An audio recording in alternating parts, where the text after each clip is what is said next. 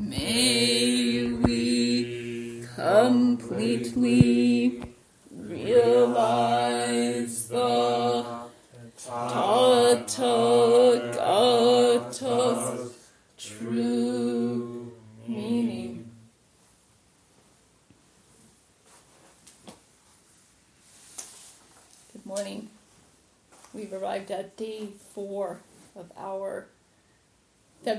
2020 session.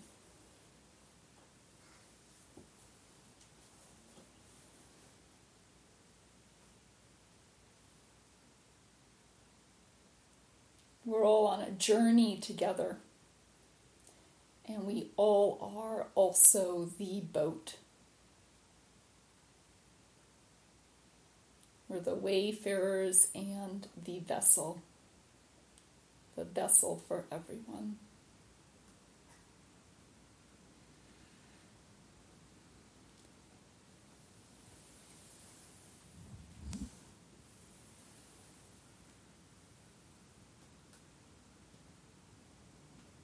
Around day four of a long session.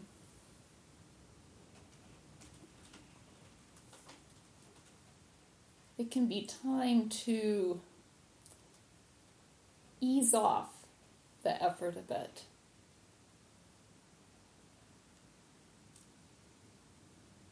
Having arrived at our true home, which for now is this home, and also, of course, the present moment. Nothing to do. We let things be. No effort needed.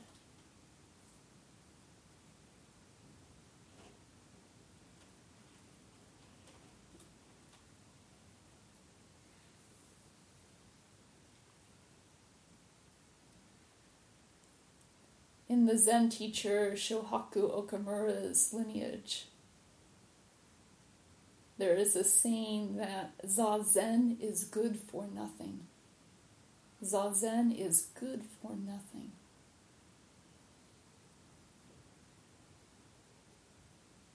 This saying speaks to the release of that additional effort, that effort that can get us tangled up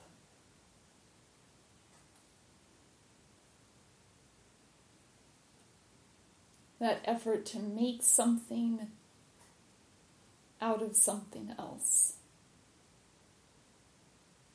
That confusion about our essential task.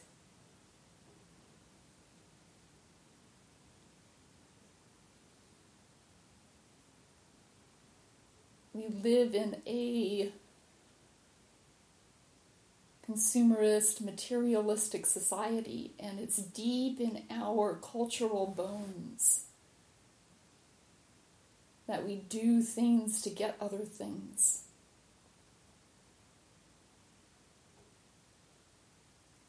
In Sesshin, we come to know the zazen that is good for nothing. And just rest.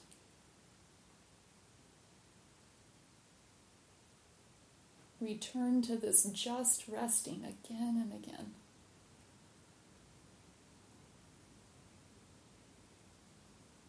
A phrase I use as a kind of koan is what if?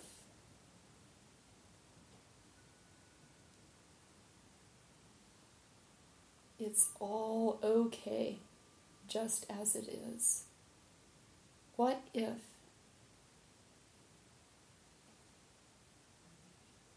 It's really all already complete.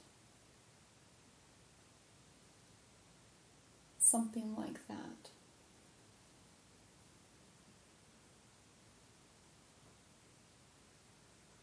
It's a good koan.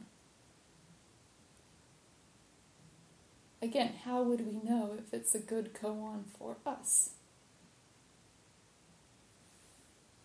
Sounds true? Some feeling in the body mind of resonance, of agreement. And also, with a good koan, some doubt. And maybe even the skeptical kind of doubt, some grading, some, eh, I don't think so, some maybe not. That means there's work to be done. That means in sitting with such a phrase, that work can happen. Often in the background, sometimes where we can see it.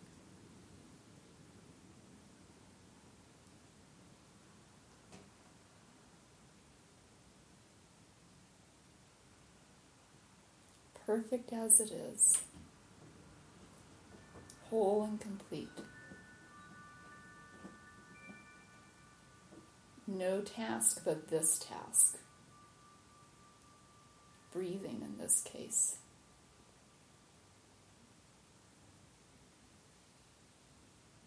Or often, with the simplicity of sesshin tasks, they take care of themselves.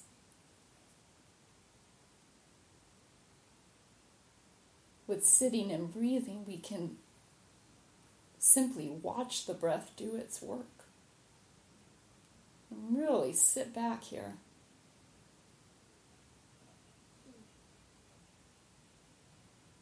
Really sink more and more into this space of nothing to do.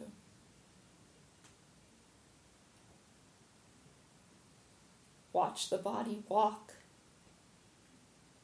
Watch the hands move about their simple tasks during the day.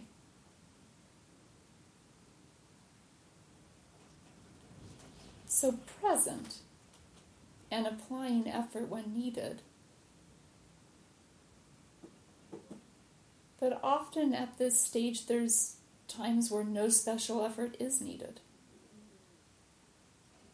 We're there with the body and the breath.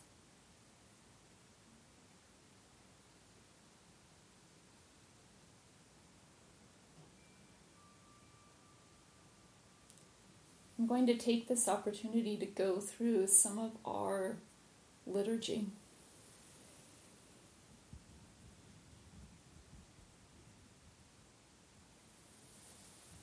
Much of the chanting we do is meant to invoke the other side of this whole equation. So, yes, and especially on or around day four, this practice of being, just being.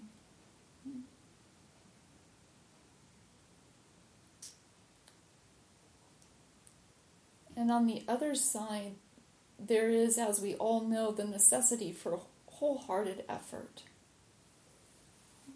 Really giving ourselves completely to the practice, even adding our effort, our life energy to the mix. So we have this concept of a, a Dharma wheel.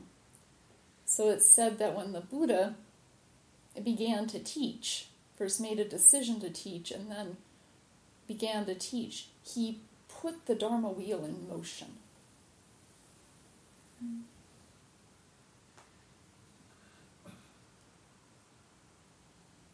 He started it going. And today, we, through our practice, help keep that wheel in motion.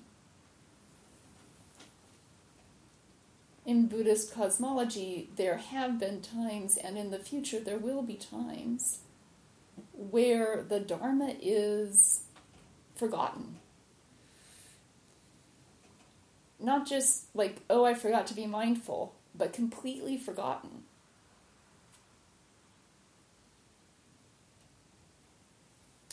Or one analogy is the, the path completely grown over with weeds.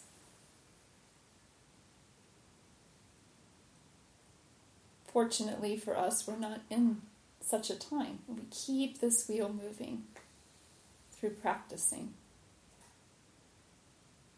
And sometimes we give it a extra shove through our effort. Know, when we put energy into practice to move forward.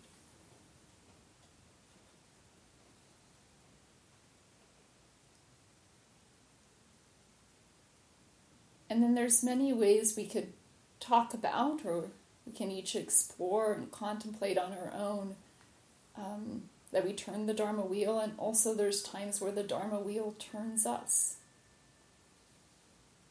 For instance, we sign up for a session. We really don't feel like doing the next thing on the schedule. But our friends are there, and we've made a commitment, you know, whatever it is. This is one example of the Dharma wheel turning us. So they work right, right together, right together, mutually dependent. And by the way, at some point you're in and there's no getting off. Again, fortunate.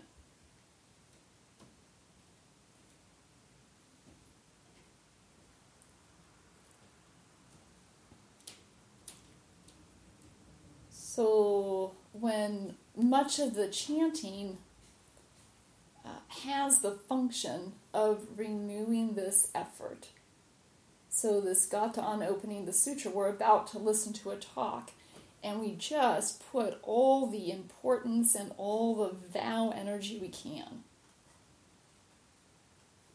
The Dharma is so rare and precious, and here it is. And man, I'm going to listen and I'm going to embody the teachings and I'm going to do my best to see clearly.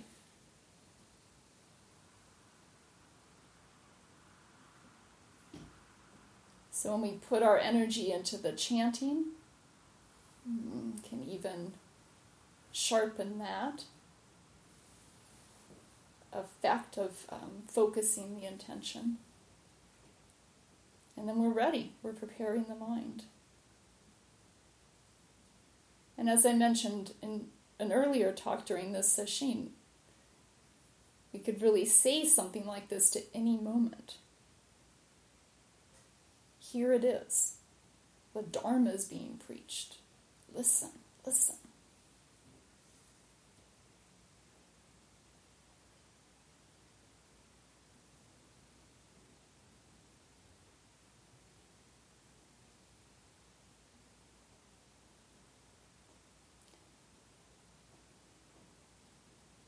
13th century teacher Eihei Dogen Zenji has a progression, often quoted progression.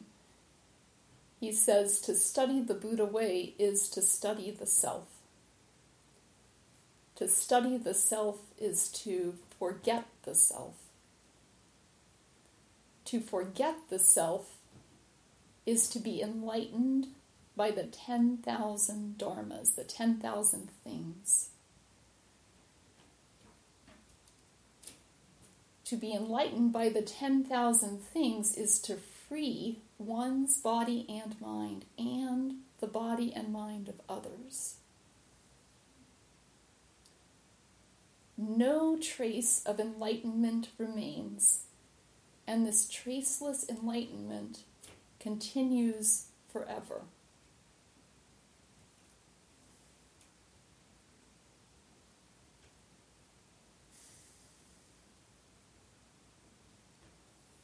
So there's a progression here, there's stages, and also we must remember with any progression, or with any that I can think of anyway, it's uh, not always linear. Mm-hmm. So, first stage, and sometimes, and all throughout practice, we're studying the self. Now, Dogen doesn't mean studying psychology. He means noticing the self. Noticing those moments where self comes in, sometimes overtly, sometimes overtly like a gross reaction to something.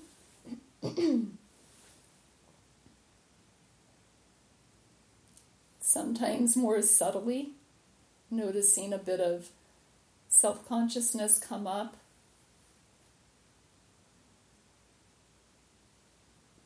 So, noticing what happens, also including where the mind tends to wander off to.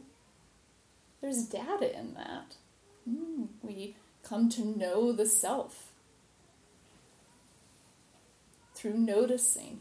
Oh, I really wander to such and such a place often. Isn't that interesting?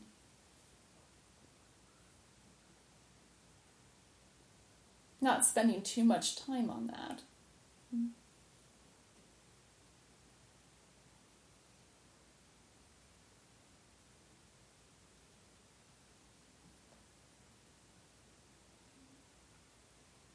And also, also coming through all this persistent watching and returning.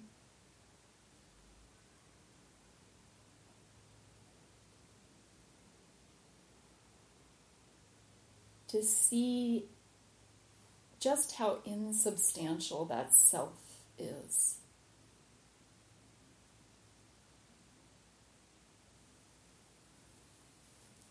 Studying the self leads to forgetting the self. Keeping our mind on the buffalo. Sometimes we see the tail flick through.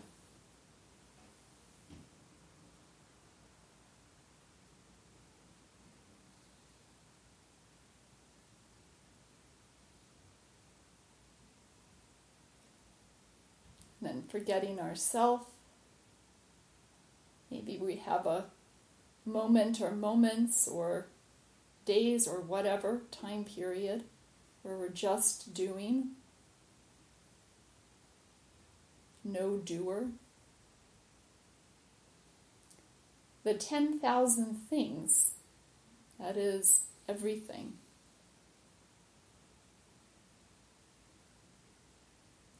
get to confirm us, get to present themselves and say, How about now?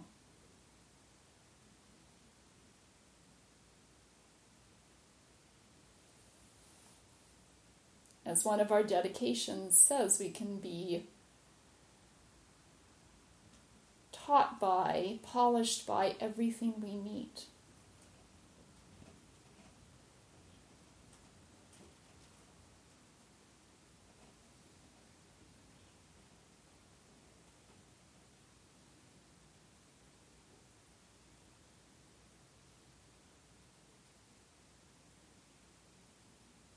And in so doing,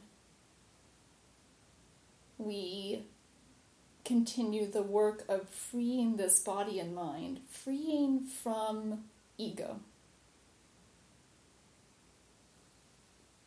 and freeing the bodies and minds of others, freeing from ego, freeing from me.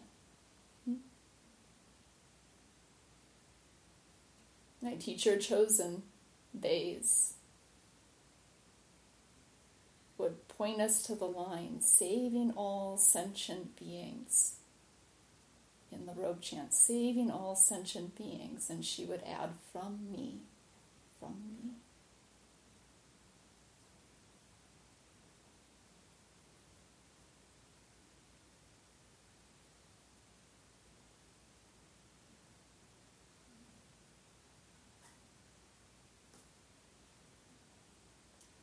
When we see that the me that we all tend to identify with, the small I,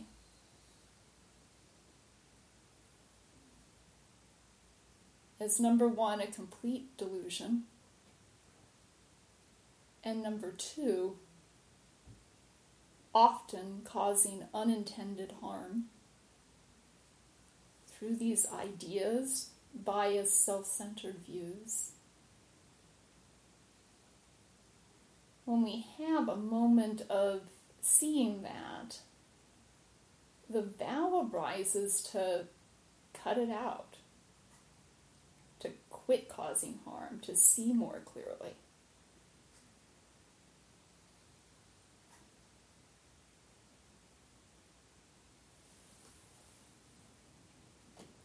When we do the Gatha of Atonement in the morning, this is a reflection of that vow all the evil karma ever committed by me. Some sanghas just say all karma ever committed by me. Since of old. Into the beginningless past. All of it. Through my body, through my speech, through my mouth. I atone for it all.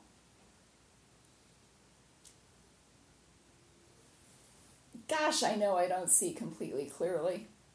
Who knows what's in my wake? Who knows? Hmm? I vow to do better. So it's a it's a vow to, to clean up the mind. And then having made that vow, and that vow in it in and of itself can be purifying. It's a purification. Um, sometimes it's even titled that. We take refuge. We reaffirm again what is not delusion.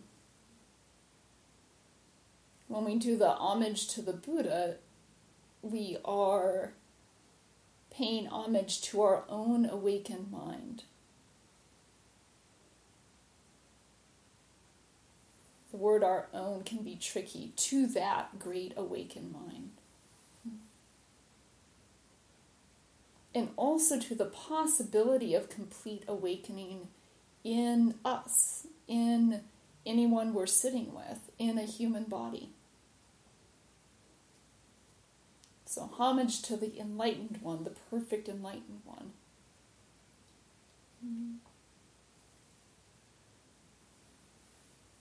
It's less about a person, a person who is now dead,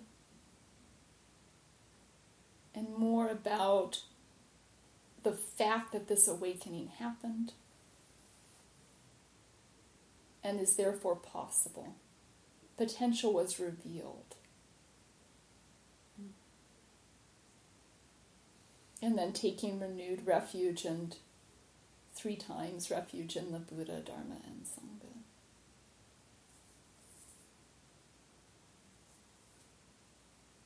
Well, that's a little bit about a few of the chants we do.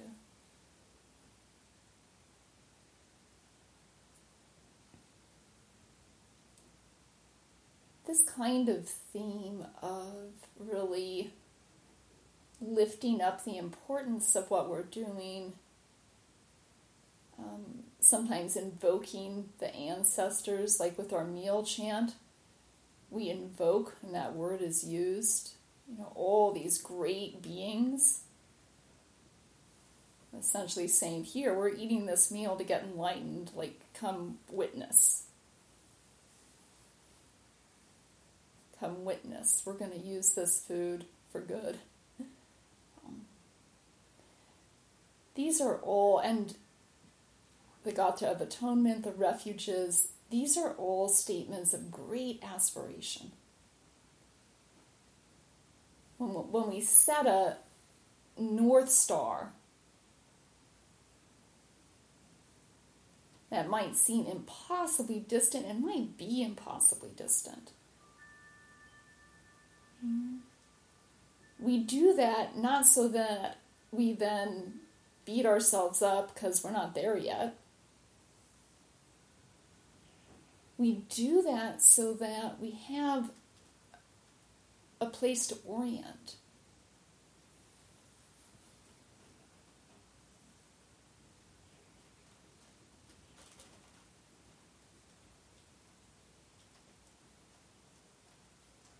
so that all of our life energy can flow in the most advantageous direction. So don't get confused or discouraged on that point.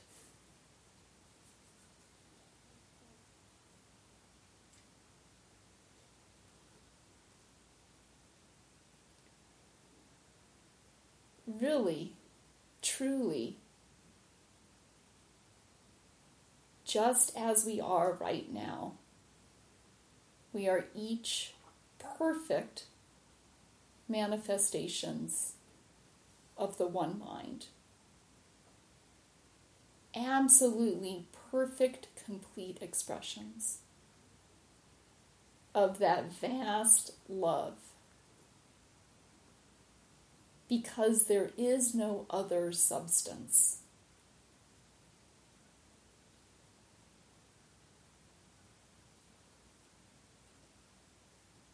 Knowing this, we can sit back a bit into our day four task.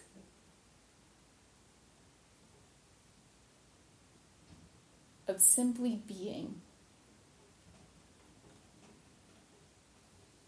And to echo Keith's words, meeting each thing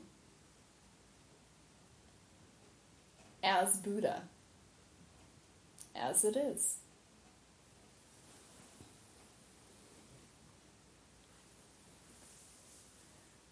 All Buddhas throughout.